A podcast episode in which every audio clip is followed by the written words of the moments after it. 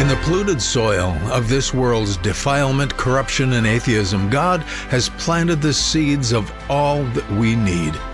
He who transcends the wisdom of men and time pledged to be God to us in every thought, hurt, and fear. When we don't understand the pain, faith sees Him who is holy and just and faithful. Thanks for joining us on Life Journeys, a podcast about thriving through the worst pain that life brings. With global initiatives threatening big changes to our way of life, we're going to need to activate Jesus' words about mountain moving faith. Words That Work is the ongoing series on life journeys that is rooted in releasing revelational words of faith that will work every time and with everyone. It's about moving the mountains that keep us from the presence and goodness of God. It's about defining our life purpose and identity through encountering Him until we have the power to move the obstacles that are destroying our liberty and hope. Psalms 14:1 says, "The fool has said in his heart, there is no God. They are corrupt, they have done abominable works. There is none that does good." Note that it says they are corrupt. When corruption fills a government, it's because in a democracy corruption has filled the people. They have not sought God.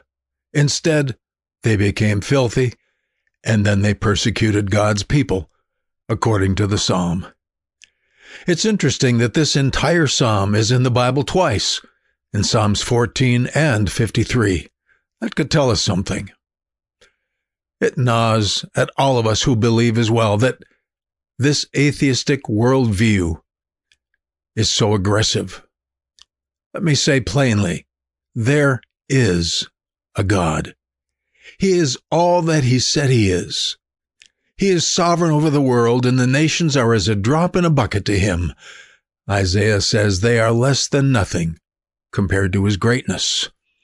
He is an absolute just God. His holiness allows no hint of injustice, evil, hypocrisy, or deception. There is no accusing of his ways, for he superintends the universe and this world according to eternal principles and plans for His glory in us. See if you can agree with all that God is to me. He is in control completely of my life. Any wavering on His perfect plan for me is because of my own unbelief and sin. Yet He has totally covered my missteps and failures by His perfect redemption. He knew who I would become when He first called me and his plan for me has not changed. I shall wind up exactly what he intended in my last days on earth. He knows every ache and pain. He knows what's going on inside of my failing body. He has determined precisely where I shall be in my old age and what I shall be doing for him. He has prepared my finances for my final years and has mapped out every single provision for every need I will ever have. I need not worry. Psalms 23 is true for me now, not just something to be read at my graveside. It's time to dare to believe God is all to you and me that He has revealed Himself to be. God understands my carnality and my great need to be set apart. He knows how well I will cooperate with him or how poorly. And he has given me all I need to be all that he wants me to be to him. He does know what's going to happen to my wife and I tomorrow. He knows exactly when and how we shall die. He knows what ailments, trials, and hardships each of my children will face, and he knows why when anything befalls any of us, it will be under the watch care of my King and Champion. God simply is, and He will not fail one word of His promises to cover every anxiety that I face. He knows what I need and will absolutely provide it for my all sufficiency in all things, according to His word.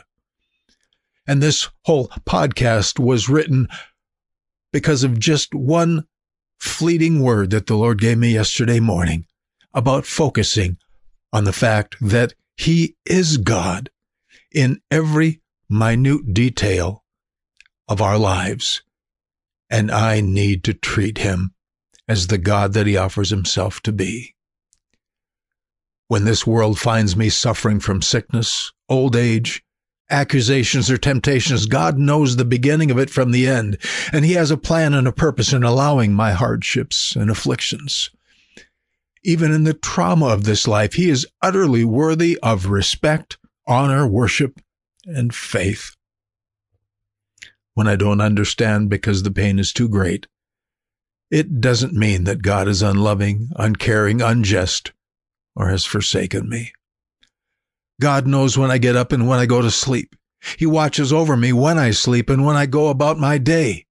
He knows my thoughts, for nothing is hidden from him. Though it may be shocking to me to realize this, his love is infinite and his compassion beyond comprehension.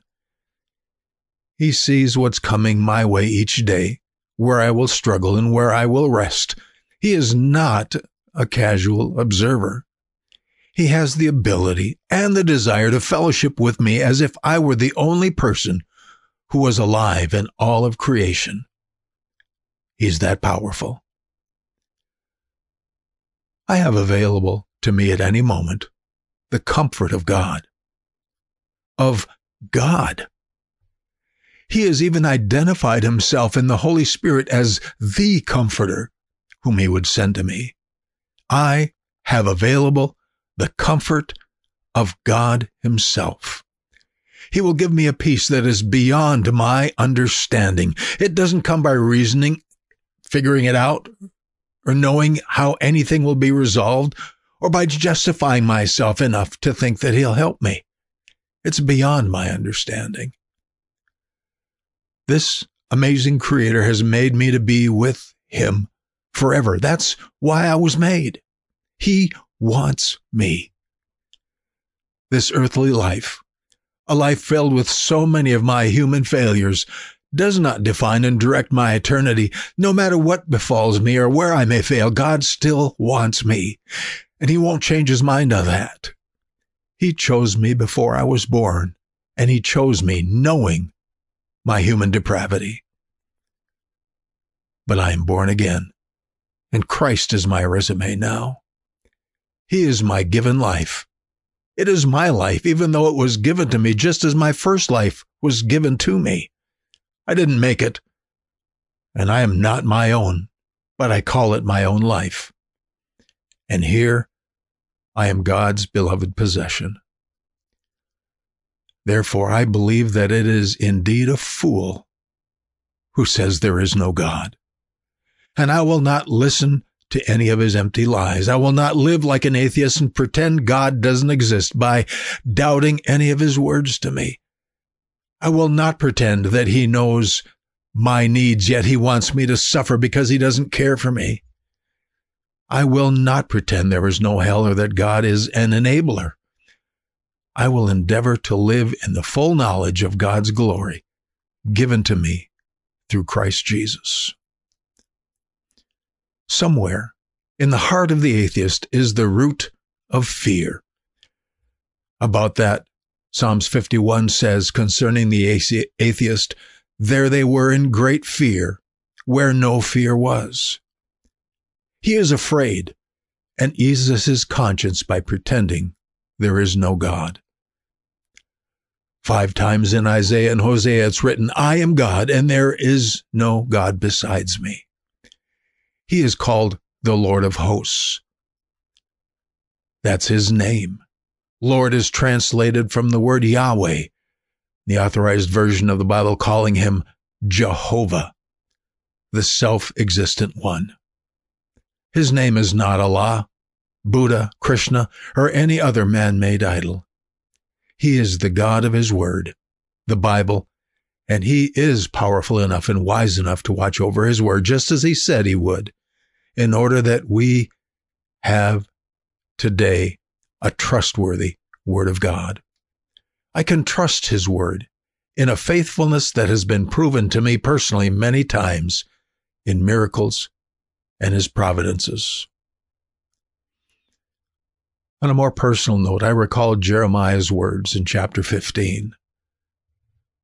O Lord, you know. Remember me and visit me, and revenge me of my persecutors.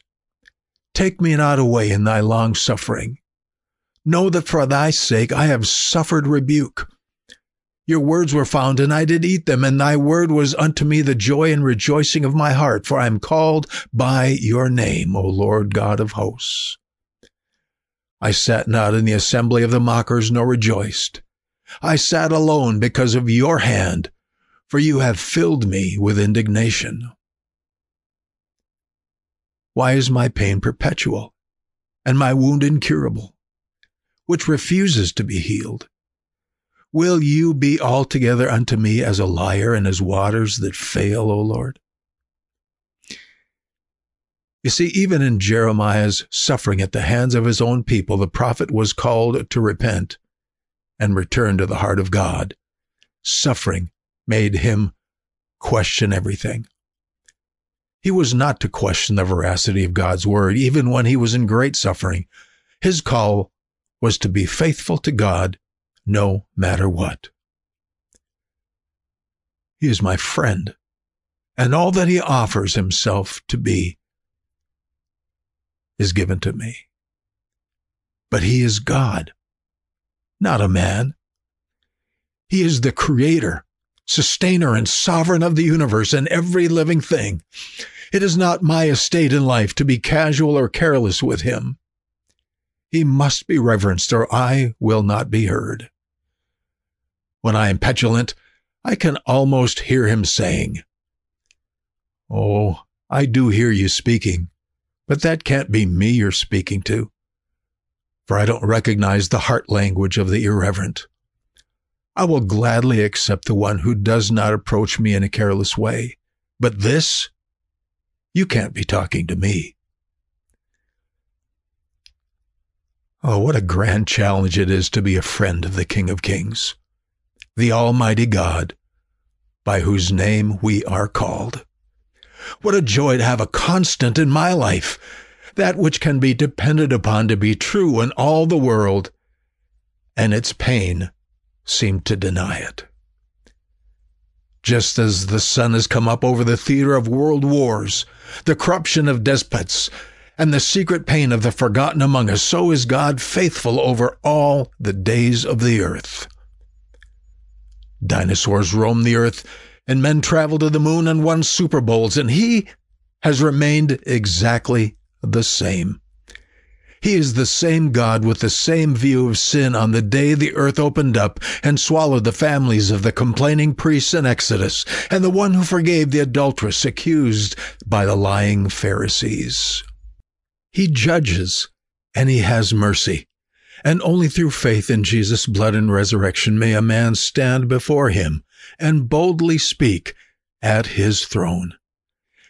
Where holiness meets love and stuns the heart of a man with the cross, that is the place of God in each man's believing heart.